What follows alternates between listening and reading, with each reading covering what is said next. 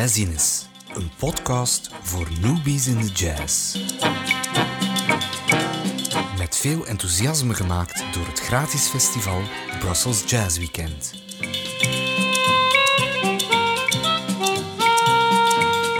Deze special staat integraal in het teken van honderd jaar Toots Thielemans, net zoals onze komende festivaleditie op zevenentwintig, achtentwintig en negenentwintig mei. Dag luisteraars, dag Frederik. Welkom bij aflevering vier van onze Toots Thielemans special van Jazziness. Vorige keer uh, nam Benny Goodman Toots en ons mee op tournee door Europa en zijn we in Zweden aanbeland, als ik het me goed herinner. Ja, we hebben die mooie opname gehoord van uh, Toots Thielemans die Stardust speelt samen met Benny Goodman in uh, Stockholm, waar het publiek hem heel warm ontving. Dat was niet overal het geval geweest. Er is bijvoorbeeld het beroemde verhaal van hoe Toots Thielemans, wanneer hij zijn gitaar inruilde voor die belachelijke mondharmonica in Parijs, hoe het Franse publiek hem echt uitjoelde en van het podium wilde. Sois pas si ridicule. uh, maar die tournee bracht hem nog tot andere ontmoetingen. Bijvoorbeeld in Rome uh, ontmoette hij voor het eerst Django Reinhardt en de beiden zouden samen gejamd hebben. Django was natuurlijk naast Louis Armstrong misschien wel het grootste voorbeeld voor Toots als jazzmuzikant en als, als jazzgitarist. Maar dat Zweden, uh, dat zal hem blijven achtervolgen. Dat is zo'n liefdesrelatie tussen beiden, zowel het land als de man, die een hele leven lang zal duren. En eigenlijk begint die liefdesrelatie in Parijs, gek genoeg. Het is op het jazzfestival in Parijs in april negentien negenenveertig, waar Toots ook nog met Charlie Parker had gejamd, dat er ook twee Zweedse muzikanten waren. En die waren teruggegaan en hadden gezegd tegen een plaatselijke manager van: je moet die Belgische kerel, je moet die naar Zweden halen, die is fantastisch. En zo zal uh, op het eind van negentien vijftig Toots Thielemans uitgenodigd worden om er te gaan spelen in de Nalen danszaal. Die bestaat nog altijd in Stockholm. Dat is een, een grote danszaal, een beetje een, een kruising tussen de A B en Beaux-Arts, zo zou je het kunnen zien. En uh, dat is een plaats waar altijd heel erg ingezet is op dansmuziek en jazzmuziek. Het is zo wat de broedhaard van de Zweedse jazzscène die heel erg ja, levendig was en, en eigenlijk nog altijd is. En uh, daar maakt Toots Thielemans ook opnames. En hij doet dat met een organist die hij in Parijs al had ontmoet. Die man heet Reinhold Svensson en die speelde het Hammondorgel. En die Hammondorgel, dat, dat was een relatief jong instrument, maar onmiddellijk heel populair. Uh, en die sound van dat hijgende Hammondorgel met de mondharmonica, dat accordeerde heel erg mooi. We luisteren naar Toots in Zweden, in Stockholm, met een trio waaronder Reinhold Svensson op Hammondorgel te horen is. En dit is een stuk van Toots, speciaal geschreven voor die Nalen danszaal, de Nalen Boogie.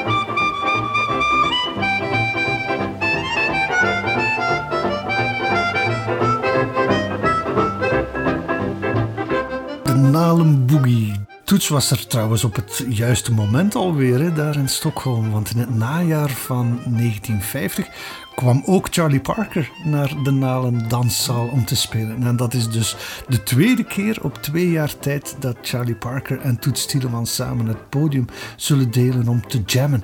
Tussen hen boterde het wel uh, relatief goed. Uh, er is zo'n verhaal van Miles Davis, die ook uh, bij Charlie Parker had gespeeld, die op een gegeven moment over Toots Thielemans zou gezegd hebben: "That Caucasian." Zowat de, ja, de blanke tegenhanger van het N-word. Uh, en Toots Thielemans zou daar zelf op gezegd hebben: "Caucasian? No, I am not from Russia. I am from Belgium." En Parker had zich daar ook tussen gezet en gezegd: "Leave my boy alone." Dus uh, het was duidelijk, he? Met wat talent uh, kon je bij Charlie Parker heel ver komen. En hoe lang blijft Toots dan in Zweden? Niet zo heel erg lang, een aantal maanden, najaar van negentien vijftig. En tegen het voorjaar van eenenvijftig zit hij al terug in België. En hij zal hier ook een reeks opnames maken met een gelijkaardige bezetting. Dus ook met een Hammondorgel erbij en dan de mondharmonica. Maar echt aan de bak blijft hij dankzij een jodelende en fluitende cowboy die toen heel erg populair was in Vlaanderen, dat is Bobbejaan Schoepen. En zo komt hij in negentien eenenvijftig min of meer door als begeleider van Bobbejaan en Lexie Zoegerem en Duivenkot en de lichtjes van de Schelde. Uh, maar echt dromen van die lichtjes over de Schelde deed Toots niet. Hij droomde van de lichtjes over de Hudson River. Zijn gedachten zaten in New York en in het najaar van negentien eenenvijftig lukt het dan eindelijk. Dan krijgt hij zijn green card en mag hij gaan werken in New York. Hij was in negentien negenenveertig voor het eerst getrouwd met Nettie de Greef. En samen met zijn vrouw trekt hij naar New York om daar een klein appartementje te gaan betrekken. Maar dat betekent nog niet dat hij als muzikant aan de slag kon gaan. Hij had geen toestemming van de Muzikantenunie in Amerika. En die Muzikantenunie, een soort vakbond van muzikanten, keek nogal streng toe dat geen buitenlanders werk afnamen van de lokale muzikanten. Dus zolang je geen deel uitmaakte van die Musicians Union, kon je niet betaald gaan spelen. Dus hij kon niet aan de bak als muzikant. En dan komt uh, ja, de invloed van de familie Thielemans van pas, want zij uh, hebben contacten met de burgemeester van Molenbeek, een zekere Edmond Machtens, die dan weer zijn invloed laat werken bij de vliegtuigmaatschappij Sabena. En zo komt het dat Toots aan de slag kan gaan als postsorteerder bij Sabena. Dus overdag zat hij posten sorteren bij Sabena en 's avonds ging hij dan onbetaald natuurlijk in de clubs meer en meer zijn naam uh, laten lanceren. Je moet er wel wat voor over hebben om het te maken in Amerika. Ja, ja, ja. En hij herinnert zich dat hij toen echt wel zwarte sneeuw heeft gezien. Hè. Maar één ding waar hij zich altijd wel uh, op beroemd, dat is: "Mijn vrouw heeft nooit moeten werken. Ik heb toch altijd gezorgd dat er brood op de plank uh, kwam." Dat was belangrijk toen. Ja, ja, dat was belangrijk toen. En, en zijn reputatie groeit ook wel. Hè, want op uh, een avond in negentien tweeënvijftig, dus het jaar nadat hij toekomt, uh, ziet een zekere Tony Scott uh, hem spelen in Birdland. Nog zo'n beroemde, beruchte club in fifty-second Street, genoemd naar Charlie Parker en Bird. En uh, op uh, maandagavonden kon je daar gaan jammen. En daar had Toots een echt weer fantastische beurt gemaakt.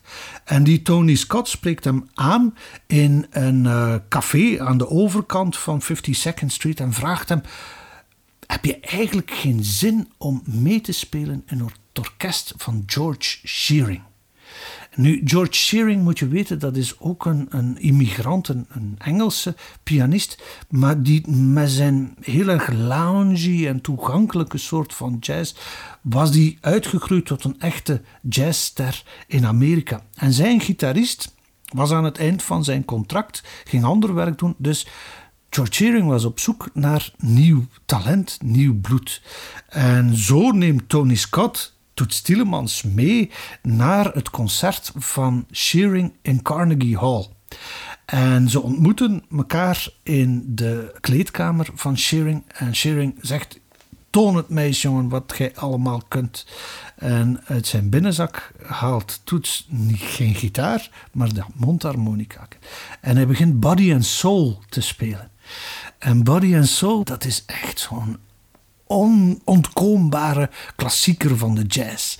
In negentien negenendertig had Coleman Hawkins, de saxofonist, dat nog op plaat gezet. En dat was de horde die elke zichzelf respecterende solist moest kunnen nemen. En Toots begint te spelen en onmiddellijk valt George Shearing uit zijn stoel van verbazing. Hij had hem nog niet eens gitaar horen spelen en we wisten, ja, oké okay, jongen, het is goed.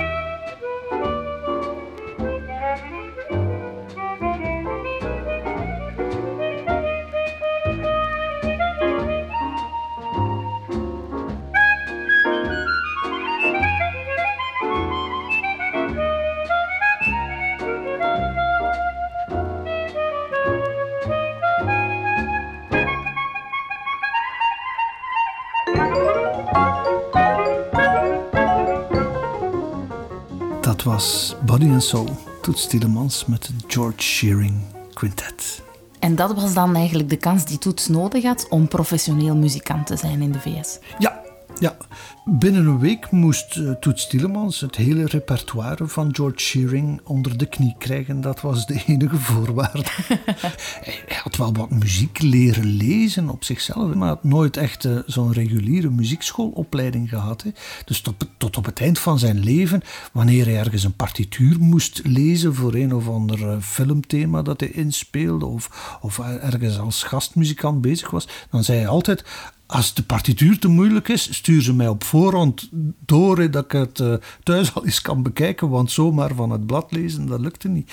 Uh, maar ja, het spreekt wel voor het talent van Toots dat hij op een week tijd dat hele repertoire van Shearing erdoor had gedraaid. Hè. Trouwens, terwijl hij zelf nog aan het werk was, want uh, de dag daarna vertrok Toots Thielemans naar Philadelphia om daar met de Charlie Parker All-Stars een week lang in het Earl Theater te spelen. Uh, Charlie Parker en Toots Thielemans zouden tijdens die week trouwens samen een kleedkamer gedeeld hebben. Dus die vriendschap tussen beiden groeide nog meer dan dat. Hè. En toeval wil dat George Shearing in het publiek zit. En hij ziet zijn toekomstige gitarist met Parker, met Miles Davis, met Mil Jackson op het podium staan en merkt dat hij helemaal niet onder moet doen voor al dat zwarte talent. Uh, dus de dag daarop uh, volgde dan de officiële auditie van Toots Thielemans bij George Shearing en krijgt hij uiteindelijk dat contract. Het was een contract dat, ja, ik denk tot negentien negenenvijftig zal blijven duren. Het was een harde leerschool, zo beschrijft Toots het zelf. Uh, het was werken, ja, achtenveertig weken per jaar. Uh, heel veel vakantie zat er uh, niet in. Die Shearing zelf was ook niet de allerbeste baas om voor te werken. Er is zo'n verhaal dat uh, wanneer de, de vader van Toots uh, op sterven ligt en Toots uitzonderlijk is de gelegenheid wou hebben om terug naar Brussel te gaan om, om afscheid te nemen van, uh, van zijn vader, dat het antwoord was van George Shearing: if you're gonna leave, you're never coming back. Dus het was geen kwestie om heel even van, van uh, zijn vader afscheid te nemen. Nee, er moest gewerkt worden. En ook niet te goed gewerkt worden. Hè? Want Shearing had ook een beetje een jaloers kantje. Dus wanneer Toots Thielemans op een avond een beetje te goede solo's gespeeld had, of een beetje te veel het publiek op zijn hand gekregen had, meer dan Shearing zelf, dan kreeg hij het achteraf te horen. John, uh, next time... Uh, stay put. Uh, maar het voordeel is wel dat hij heel veel kon spelen. En heel veel reizen met Shearing. Overal concerten. De hele Verenigde Staten rond. Er is zo een tournee die hij doet als deel van de Birdland All Stars. En wie zit daar dan allemaal bij? Dat is de hele band van Count Basie. Allemaal op dezelfde bus. Hè? Het quintet van Miles Davis. Stan Getz zit daarbij, de saxofonist met die fluwele mooie sound van hem. Errol Garner. Sarah Vaughan, die heel barokke mooie jazzzangeres. Lester Young, de president, de tenorsaxofonist van de Count Basie Band. En in een hoekje zit ook een meisje met een chihuahua op haar uh, schoot de hele tijd. Die een beetje in haar eigen wereld meer en meer aan het leven was. En waar Toots heel kort een gesprekje gehad heeft. Maar al gauw merkte hij dat er bijna niet meer tot die vrouw door te dringen was. En dat was Billie Holiday. Mm. Ja, kijk, als je dan van de Marollen komt en je kunt zeggen dat je zo op een bus door Amerika kunt trekken, dan heb je het echt wel gemaakt, hè. Is dit dan ook de periode waarin hij de Amerikaanse nationaliteit verwerft? Ja, meer en meer is hij daar in Amerika als fulltime muzikant aan de slag. En op negentien augustus negentien zevenenvijftig, eindelijk wordt hij aanvaard als uh, Amerikaans staatsburger. En hij zal ook uh, zijn Belgische nationaliteit laten varen op dat moment. En uh, hij geraakt ook meer en meer ook als solomuzikant uh, bekend. Hè. Het is rond het midden van negentien vijfenvijftig dat ook zijn eigen eerste uh, langspeelplaten verschijnen. De allereerste heet The Sound, ik heb ze hierbij, ja. Of The Amazing Jean Toots Thielemans, een plaat die op het Columbia label verschijnt en uh, waarop hij een, een reeks standards speelt. Hè. Don't Be That Way, I'm Putting All My Eggs in One Basket, Sophisticated Lady. Maar tussendoor heeft hij ook tijd om zelf een aantal stukken te schrijven. Uh, bijvoorbeeld het stuk waar we nu naar gaan luisteren, dat is Scotch On the Rocks. Uh, het doet een klein beetje denken aan een, een Schotse doedelzakdeun. Maar hier wordt hij begeleid door een uh, ritmesectie onder leiding van pianist Ray Bryant. Dit is Scotch on the Rocks.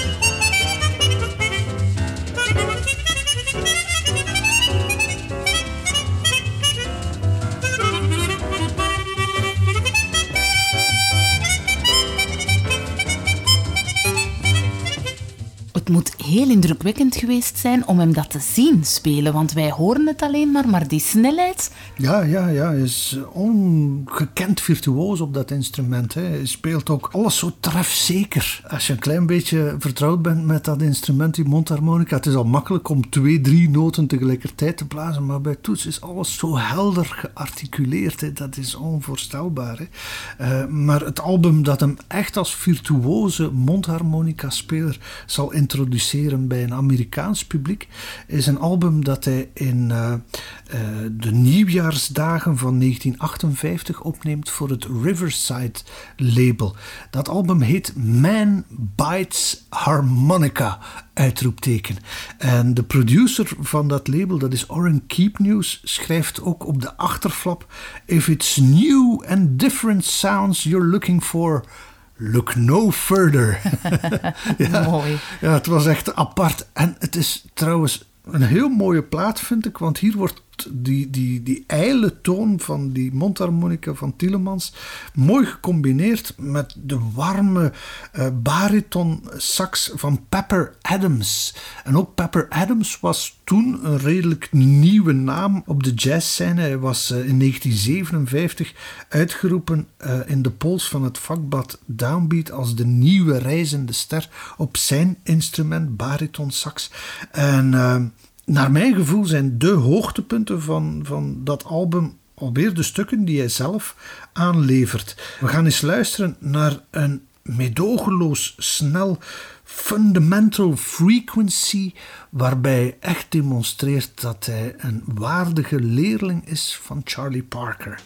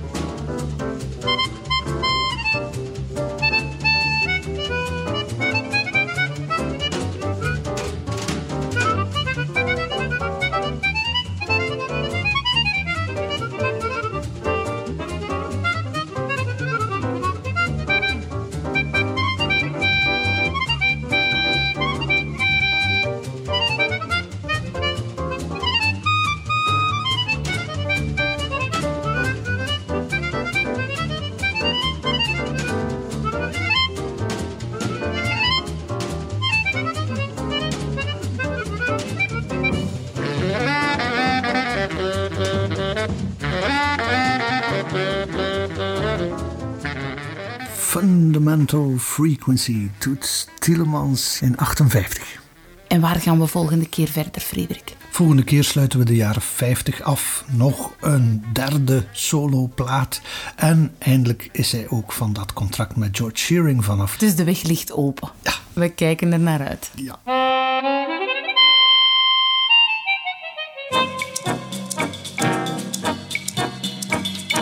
Deze podcast werd gemaakt door Brussels Jazz Weekend. Helemaal enthousiast geworden over jazz? Kom dan op zevenentwintig, achtentwintig en negenentwintig mei meer dan tweehonderd gratis concerten beleven tijdens het festival. En dank je wel om onze podcast te liken, zodat er nog meer mensen van kunnen genieten.